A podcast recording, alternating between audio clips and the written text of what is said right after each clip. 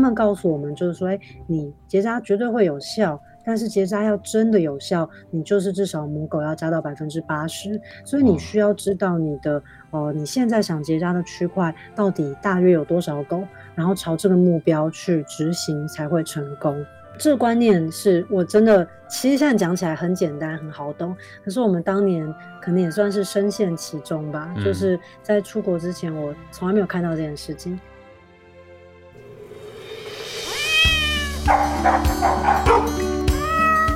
阿猫阿狗逛大街。欢迎收听盛情款待之阿猫阿狗逛大街，我是清盛。今天呢，我们要连线访问是相信动物协会的郭璇。Hello，郭璇好。Hello，大家好。今天要访郭璇有一个很神奇的机遇，因为以前我们还在广播线上做阿猫阿狗逛大街的时候，就访问过他。那时候他还是台大的学生。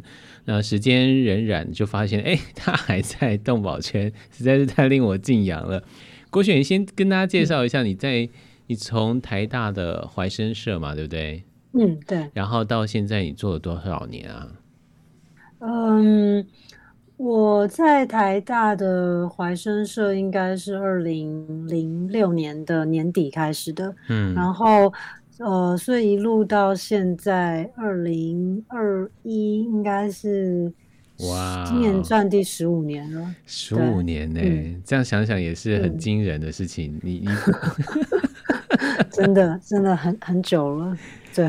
中间有一就是嗯一个完整的青春的年岁。你知道我刚刚在想就是青春这两个字、嗯，但我在想如果点出这个词的话，你可能就很伤心啊、哦。呃，既然已经付出青春付了这么多啊、哦，你你自己觉得一直让你。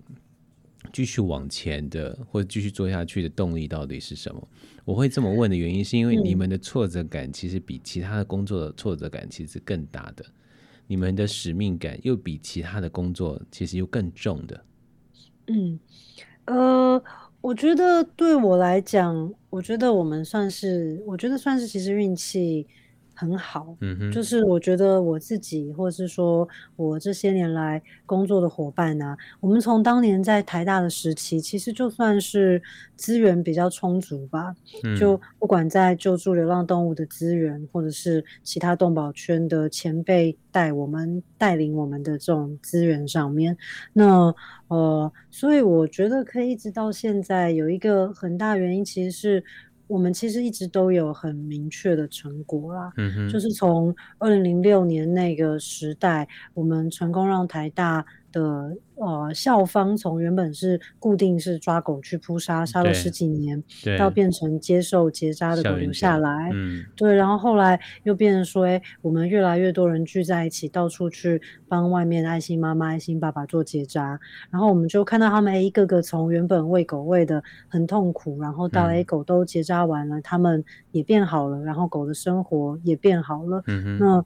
一直到现在成立协会，尤其这五年来，其实全台湾是等于整个公部门的政策翻盘了嘛，大家开始非常的支持结扎，那甚至也变成是没有扑杀的这样的法规的状况。对，所以其实我也不知道，如果我们这二十年呃这十五年来，呃一直是原地打转的，就是整个大环境如果不曾有任何一丝的变动，我有没有办法支持？支撑了这么久了，嗯，但是就我或是我们整个团队，其实真的事情一直在往前推，我觉得这是对我来讲最重要的一件事情。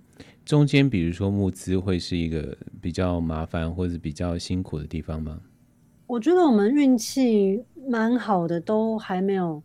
遇到因为这件事情真的卡住做不了事情啊，嗯嗯、然后但是呃的确刚开始就是因为我们其实协会是二零一六年成立的嘛，对，二零一六年以前其实真的是从来没想过要变成一个动毛团体，嗯，我们之前都是用怀生社的身份在做，对，那你就最主要是一直以为就是说我们要去帮助。流浪狗这件事情是不会有任何经费的，所以从来没想过说有任何人可以变成是全职的在这边做事。嗯，然后那等于是二零一六年那一年，我们真的想通了，觉得说不把这个事情再往上升级的话，永远都做不完。嗯，所以才开始。就是设法去募集资金做这件事情。对，那这个当中真的也是比较顺利，甚至说也要感谢在台湾其他人的努力的事情，就是嗯，政府的政策转向了。嗯、那转向的时候，其实公部门这边经费对我们的资源也就变得比二零一六年之前多出了不少。嗯、那我觉得这是我们初期有办法扩张这么快的一个很大的。原因啦，嗯哼嗯，可不可以跟大家介绍一下相信动物协会从怀生社，然后现在变成协会，你们的宗旨是什么？然后跟其他的动保协会有什么样的不同吗？呃。我觉得我们最核心的想法，当然还是希望去减少流浪动物的痛苦。嗯，嗯对，最初衷的想法。那但是在怎么执行上来讲啊，我们看到的最大的问题在台湾，那还是一样是流浪狗的数量太多了。嗯哼，然后这个数量是多到就是呃，你想用任何其他的方式去帮助他们都。会有一种鞭长莫及的感觉啦，对啊，就是不管你在送养啦，你在收容、在救援啊，永远你帮助得到的，跟你看得见但没有力气去帮的，都是一个悬殊的比例。对，那所以对我自己来讲，我觉得最重要的事情呢，还是希望先让动物变少。我觉得让狗变少这个事情。在台湾这个现况下，变得比其他任何事情都重要。嗯、所以，我们一路以来，从就是还是台大怀生社的时期，到现在相信动物的时期，我们着重的都是怎么样让动物尽快的变少。嗯、那我们无论是呃从呃，理智上分析的结果，或者是我们真的在街头亲眼所见，那在现阶段，或是在过去的十几年以来，还是都是帮狗结扎这件事情是最有效，然后等于是投资报酬率最高的。所以等于我们这个十几年来的时间，真的说我们在做什么？最简白版的就是我们一直在做结扎。嗯哼，嗯。可是结扎，呃，你知道，其实外面有不同的声音关于结扎。嗯、那有些结扎是可能会造成狗狗，嗯、因为它们毕竟是流浪动物，它们可能结扎完了之后，它们就被放回到山林或者它原来所居住的这个环境嘛。嗯、但是因为每个狗狗的大小，或者是公的母的，它的伤口也就不一，嗯、那也会造成有一些生命在因为结扎之后，反而造成更脆弱或者是危急这个问题。那这个问题也曾经困扰到你们吗？嗯，我觉得这个其实是有一点是，呃，兽医的技术、专业技术的问题。嗯，嗯，然后那呃，我必须要说啊，就是帮流浪犬做结扎，那尤其是像我们这样计划需要做到说，呃。很大规模、很快速，就是大量的结扎。对啊，它其实，在兽医的专业里面，算是一个独特的专业了。嗯，就甚至在美国那边，他们有很多专科的兽医师的制度啊。帮收容所动物做结扎这一块是一个独特的专科，对，就跟有肿瘤科、心脏科一样。那所以我觉得在台湾，大家会注意到结扎这个东西后续产生的问题啊，其实牵扯到是这个专业够不够的事情。嗯，就是其实还是有很多方法，我们可以在呃成本不足的状况下去做出品质很高的手术。那你做出品质很高的手术的时候呢，呃，手术后发生状况的。机会就会降低，非常非常的多。嗯、那当然，其实全部的只要是在做任何医疗的行为，都不能保证百分之百没事啦。但是像我之前看的一些研究啊，在美国或是英国都有。就是像我们这样是呃用比较低成本但是快速的方式做的结扎，嗯、真的做的好的单位，它的手术后发生意外的几率啊，甚至会低于一般的诊所加全家猫结扎发生意外的几率。哦为什么？嗯、对，呃，我觉得一方面是手术医师非常非常会做这个手术，嗯，他们可能十几分钟就可以把一只狗做完，对。但如果一般诊所的医师，这个通常是一个可能四十分钟左右的一个程序，我觉得有一个原因是熟练度啦，嗯、所以整个手术麻醉的时间变得非常非常的短暂。对，但呃，我我必须要说，就是这个都是有前提的，就是说你真的有按照建议的重要的步骤这样去执行。那比如说，我们很注重就是做手术的时候，它一定要是无菌的。也就是说，你的手该消毒啦，戴无菌的手套啦，等等等。嗯、那呃，我之前也是有看过，在台湾还是有一些团队做这样的手术的时候，光无菌这一点他们是没有执行的。对啊。那如果你没有去坚持这一点，然后做出来手术，你发生问题的几率绝对就是会非常高的。对，嗯，就会产生第二次伤害或是更大的伤害。这也是对我我们所担心的事情哈。对啊，但是这个其实是可以。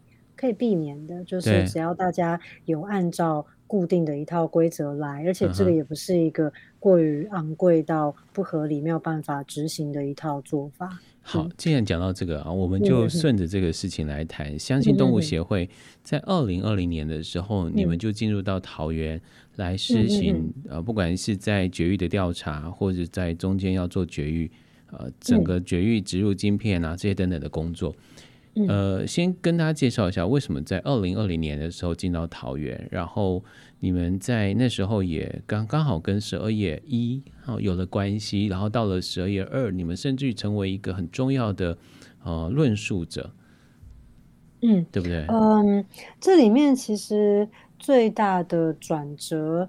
可能要再倒带一点点，好，就是我自己是二零一五年那一年啊，就是我们那个时候在怀生社的工作量其实已经很多了，我们一年可以结扎到快一千只母狗，而且这一千只母狗是靠我们去，一年一千只母狗，也就是一天要有三只哎。对，而且那个时候我们大概五六个人吧，然后我们这五六个人呢，没有人是全职的。嗯，那有的人是像我那个时候还在念书，嗯，那我的诀窍就是进研究所的时候选一个不用每天都到医院报道的老师。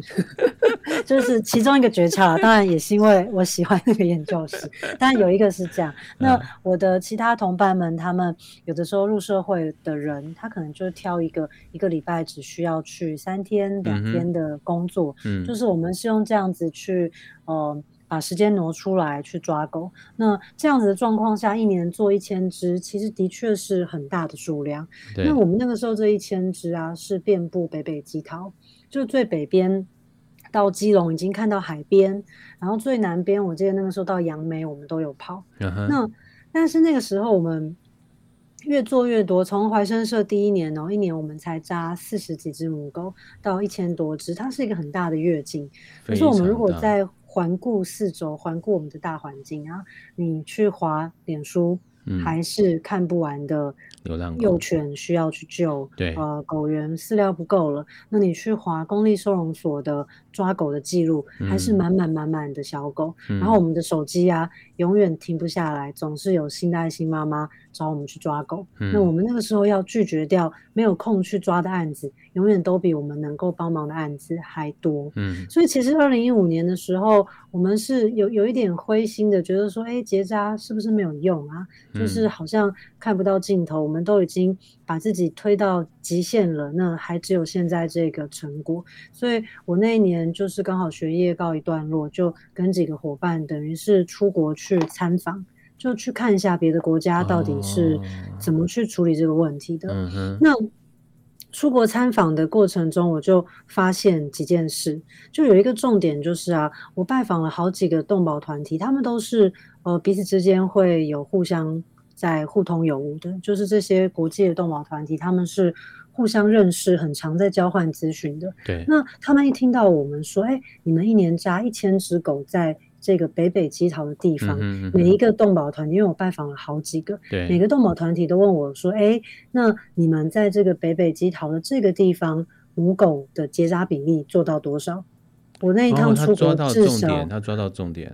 对，我那一趟出国至少被问了三到五次，我每参访一个团体，他们就会反问我这个问题。然后我那个时候真的觉得很惊讶，从来没想过这件事。我们以前永远的想说，哎，我们今年抓几百只，对对，就没有想过说我需要去通盘的看这个问题。嗯，那他们告诉我们就是说，哎，你结扎绝对会有效。但是结扎要真的有效，你就是至少母狗要扎到百分之八十，所以你需要知道你的、哦、呃你现在想结扎的区块到底大约有多少狗，然后朝这个目标去执行才会成功。嗯哼，那。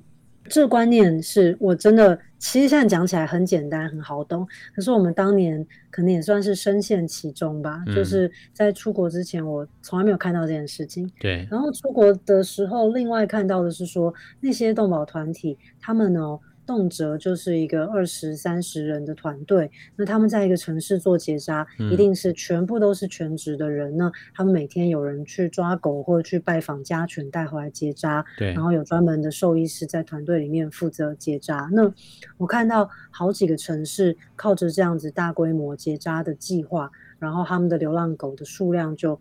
呃，获得非常好的控制。嗯、那有的甚至从一万多只狗做了大概七八年，最后街头只剩下两三千只，哦，就是看到很多成功啊。嗯、所以等于说那个时候我就两个念头：第一个是我们回来之后还是要继续做结扎计划，对，但是呢，一定要去坚持这个百分之八十以上的比例，嗯，因为不这样做其实不会真的有效。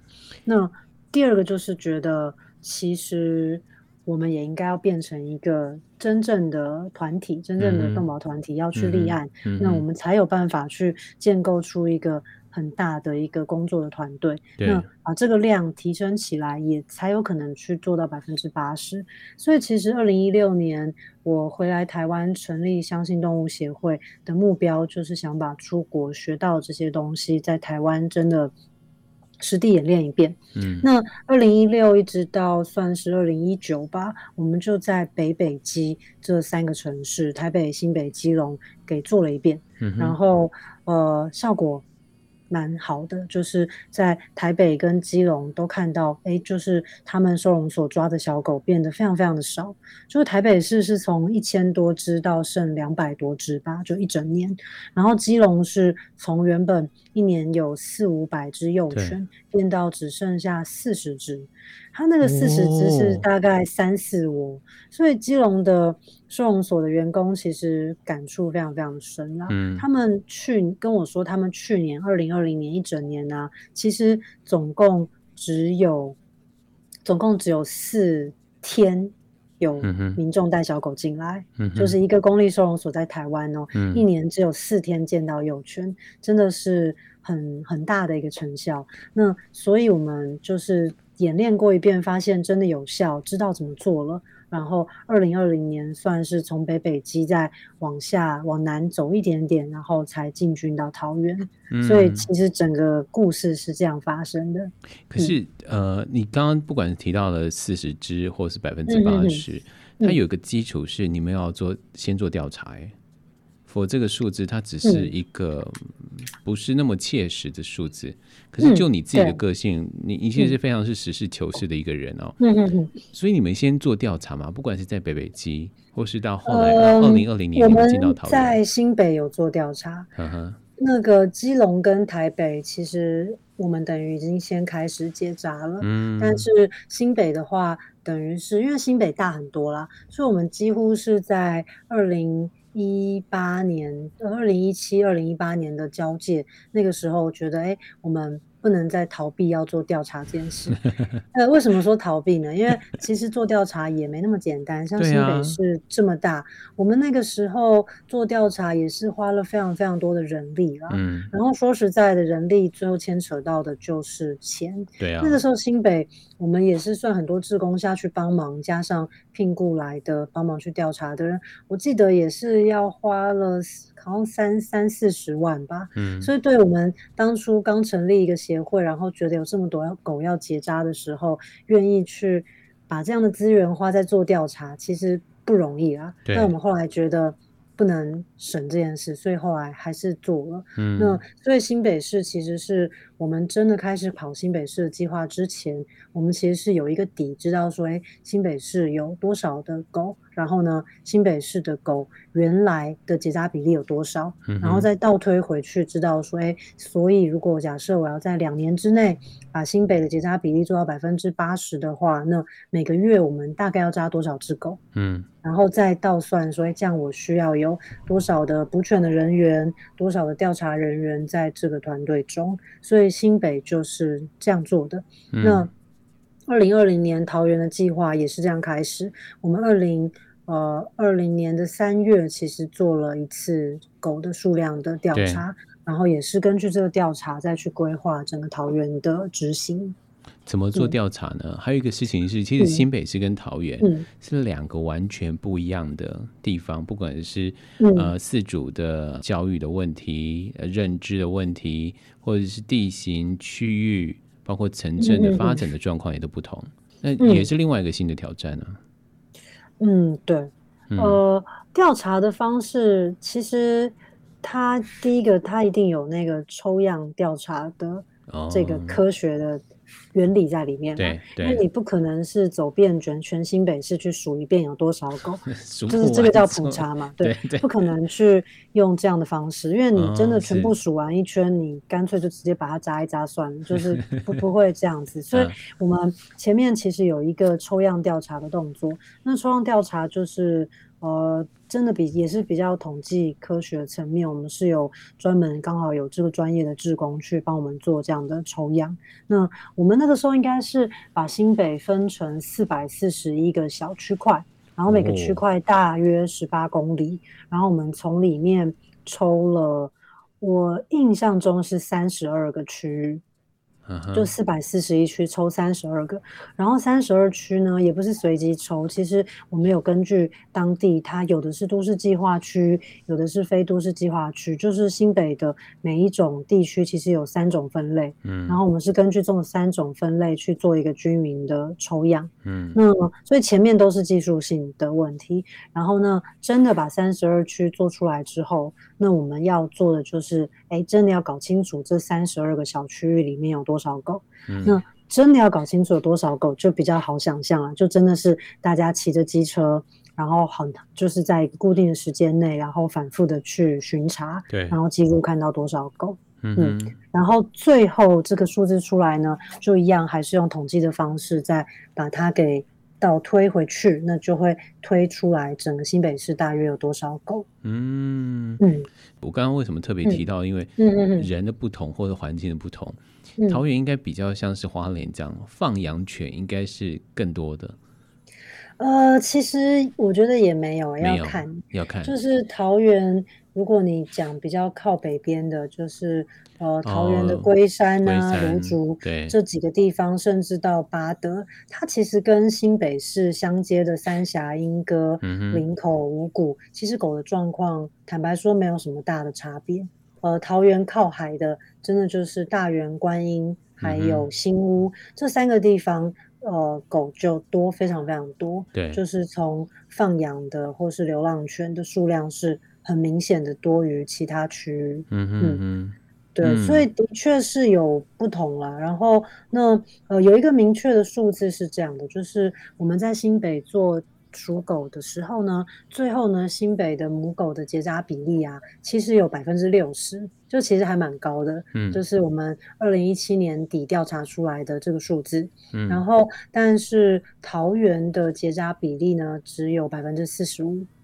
所以两个区域是真的有落差啦，就是从我们调查完的结扎比例的数量，其实看得出来。所以桃园其实呃是应该会比新北更大一点的工程。嗯嗯，既然它在结扎或者是绝育的这个数字比较少的情况之下，也就是代表的在当时自主对于呃狗狗要不要绝育这个是是没有概念，或者是觉得不需要的。对不对？对，所以你们就多了另外一个教育跟说服的这个过程。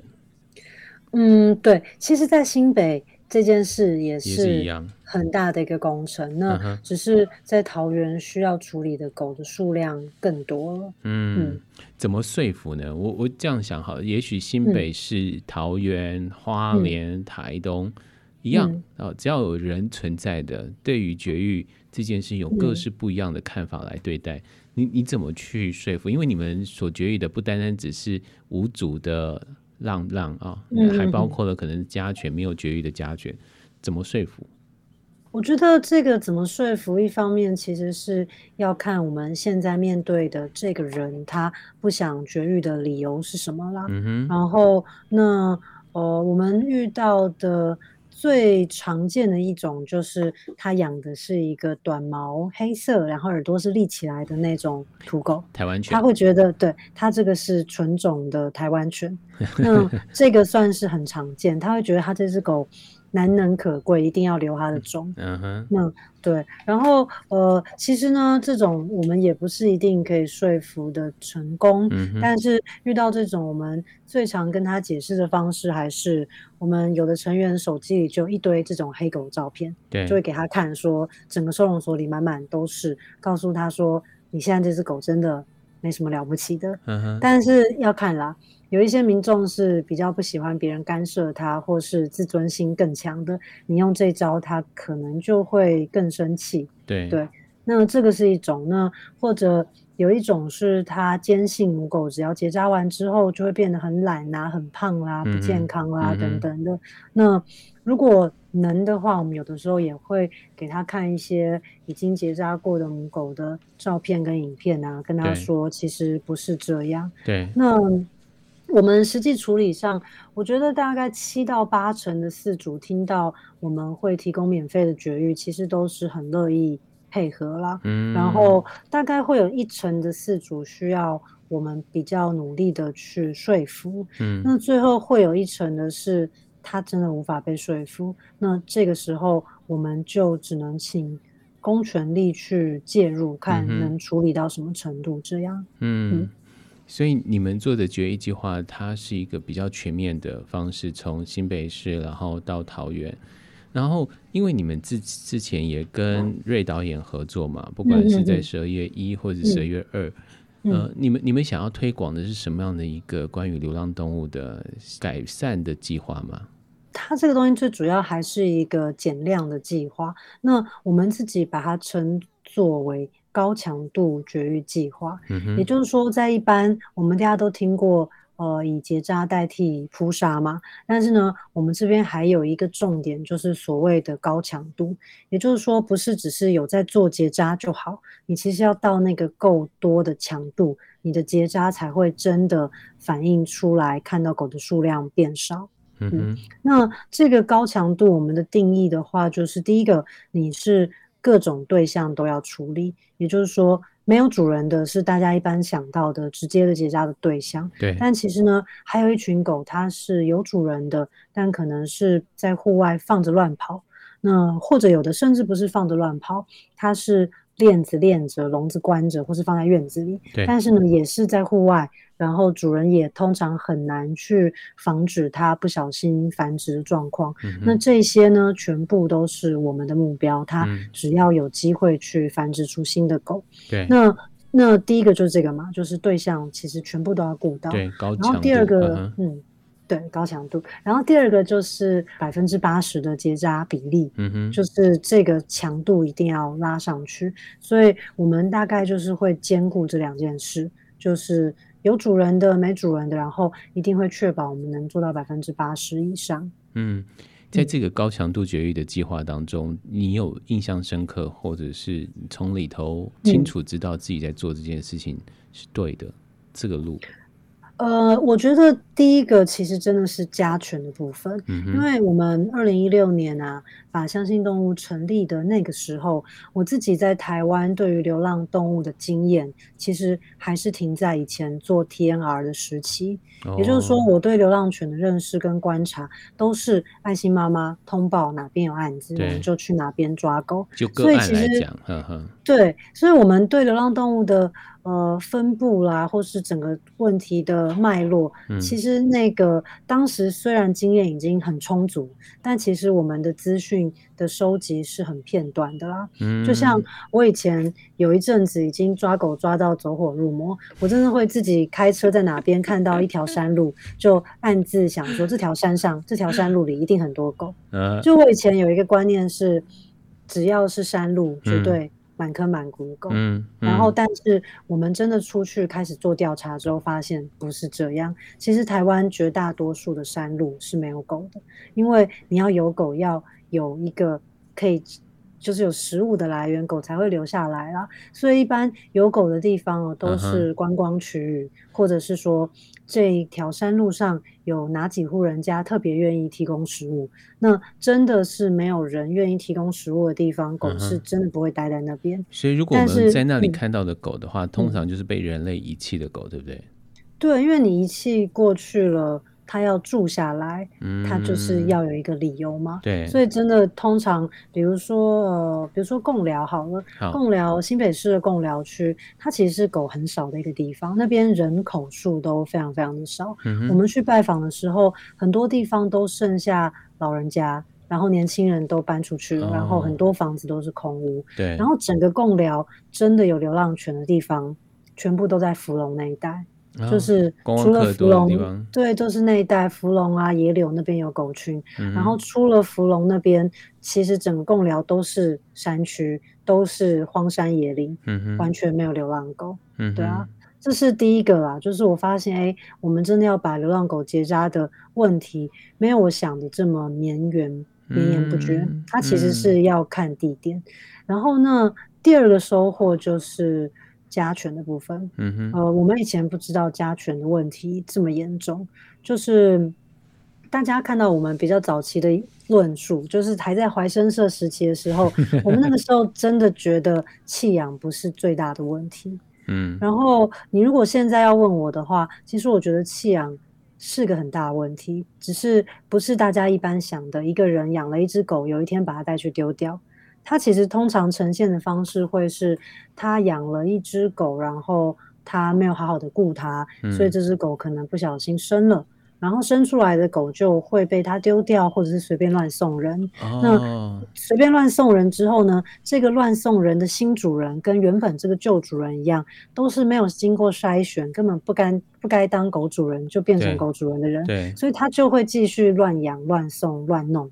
然后呢，这么多不该当狗主人的人一直在当成公狗、嗯，当到狗主人，所以就不断的去扩大这个流浪犬的问题啦。那这个地方的比重，我觉得在台湾的流浪犬的问题里面，其实占了很高的比例，只是我们通常看不出来。大家看见的都是，哎，这边丢多了、嗯、多了一群狗，然后生了很多小狗。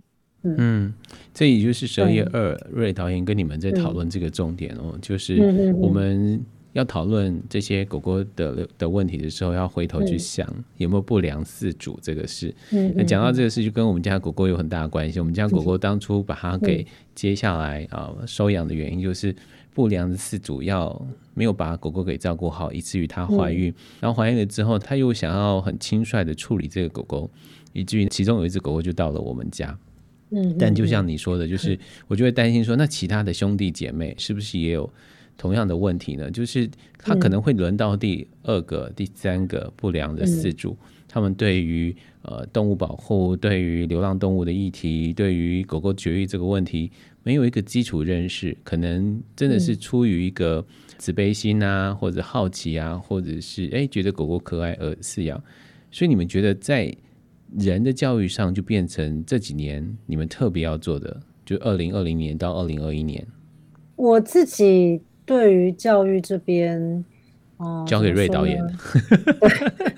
呃，应该说，呃，我觉得，嗯，教育绝对是未来要解决这个问题，让它可以根治的一个必需品。嗯，但是现在来讲，有很多。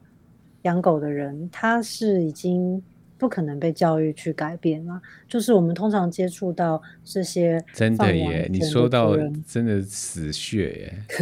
对啊，就是我觉得他们有点来不及了啦。他们真的不可能被任何的立法或者教育去改变他们养狗的行为。Uh-huh. 那我觉得，或者是退一步讲，其实这些人很多啊，尤其我们如果是在乡下，呃，比较乡间或是工厂区看到啊，嗯，他也不是你刚刚讲的那种觉得狗可爱、觉得狗新奇，他们只是要一个看门的工具，然后价格最低，就是这个是。非常非常大的这些人养狗的一个原因，嗯嗯。那这些人其实也不用谈什么饲主责任、饲主教育，他们该对他们做的就是确保他们养不到狗。我觉得这个才是长久的解决之道啦。但是台湾现在狗太多了，哎、哦欸，我觉得可能过的时间长一点。还是有达到的机会啦，嗯，因为我这一趟就是二零一五年出国，有认识一个德国的朋友，对，他就是这个状况，就是这个德国的朋友是一个非常非常爱狗，就是爱狗成痴、超级狗奴的这种人，但是呢，他养的狗啊，是在我记得是在秘鲁认养的。就是他自己环游世界，到了秘鲁、啊、见到那只狗，他就放弃环游世界，把他全部的旅费拿来送这只狗回德国养。那为什么是这样呢？因为他那个时候在德国，他原本就想养狗，但因为他未满三十岁又未婚，这两个条件加在一起，他跑遍全德国的每一个动物收容机构，嗯、都没有同意。对，那虽然这个有点太极端了啦，嗯、但我觉得台湾只要能够稍微往这边推一点，比如说至少你养狗一定要去收容所认养，或者跟民间团体认养，嗯，你没有办法再随便从亲朋好友的手上拿到他家里生出来多的小狗。对，我觉得光往这边推进，这些不良的饲主就会少很多。嗯、那我觉得饲主的责任教育是要给他。至少那个基本盘还是有心要好好养狗的人才有用啊。嗯，也就是收容中心在通常都会有一个两到四个小时的这样的一个课程，那这个课程就必须要先施行。嗯。如果我们真的做好这些的工作的话，对，我觉得未来这个还是很重要的。嗯。但是现在为什么那么难？是因为太多人的狗就是亲朋好友。生出来分送，或者是说现在流浪狗也太多了嘛？其实有的时候会有很没有经验的人捡到狗，然后再送养。那、嗯、这个状况也变得跟亲朋好友分送没什么差别。所以不管是任何人，嗯、不管是谁，我们对于生命的这两个字的看待，如果我们清楚的话，我们就会有这个意识。在做任何决定的时候，去、嗯、去注意到我们面对的是一个生命，我们对这个生命的了解，或者对饲养的想法，或者对整个的生态的状况，也许有机会就多一点的认识，嗯、像这样子。嗯、对对、嗯，我觉得最终一定是要这样才可以彻底的解决这个事情。嗯，最后呢，要跟你聊就是相信动物协会啊、嗯，你们现在要装备升级是不是？为什么需要一个运犬车？呃、现在我们的团队啊，就是呃，光前线的部门啊，就有两两大部门，嗯，就是一个部门是捕犬的部门，然后这个捕犬的部门的话，呃，我们现在有六个全职的捕犬员啦，然后捕犬员要出去抓狗，其实就需要有一台车，嗯，然后所以我们其实。一直以来有几个捕犬员就需要有几台车，嗯，然后呢，今年开始，甚至因为桃园要载的家犬真的太多了，嗯，那我们现在还有一个专职的司机，就是他也不是会抓狗，他就是每天开车去运送狗，跟把狗送回去，嗯，对啊，所以这个车辆对我们来说是非常非常重要的，嗯，对，因为狗一定要靠货车才有办法大量的运载。那这个货车需要改装吗？呃，不用到彻底的改装了，我们还是会装那个帆布，嗯，但是还是跟一般载货的不太一样，因为一般载货的是整个密封的，其实狗在里面会太热，所以我们会特别把那个帆布做成是可掀开的状态，嗯，就它可以开好几个洞，这样通风状况会好很多。嗯，今天听了我们今天的访问，然后想要支持相信动物协会的话，嗯，要如何支持你们？最简单的方式其实就是打开 Google，然后可以找相信动物。嗯、然后，其实你们协会名字取的应该算是我看过最好的耶。因为最好记，然后名字也不长，嗯、然后也不会跟别人撞在一起。那、嗯、太多的动保协会的名字，说哎，这个说完了之后换下一个，我都觉得有点搞混。相信动物协会，然后 Google 嗯查一下相信动物协会，就可以到我们的官网。那不不论你是想当志工，或是想捐款，甚至你是看到一只没结扎的母狗想跟我们通报，那在我们的官网都有这样的联系管道。对。嗯好，今天非常谢谢郭璇跟大家来分享，他从二零零六年开始做动物保护的观念，然后从中也发现，其实，在相信动物协会，他们过去做下来，就真的发现一个事情，叫做高强度节育，也是相信动物协会这里一直做的。他们说，相信我们就能够改变他们的命运，就请大家啊上相信动物协会。那我们的节目粉丝专业或者是 Podcast 的内容上都会做了一个连结。希望让大家点进去，然后看见他们的需要，然后并且支持他们。今天非常谢谢郭璇接受访问，嗯、谢谢，你，好，嗯、拜拜，谢谢，拜拜。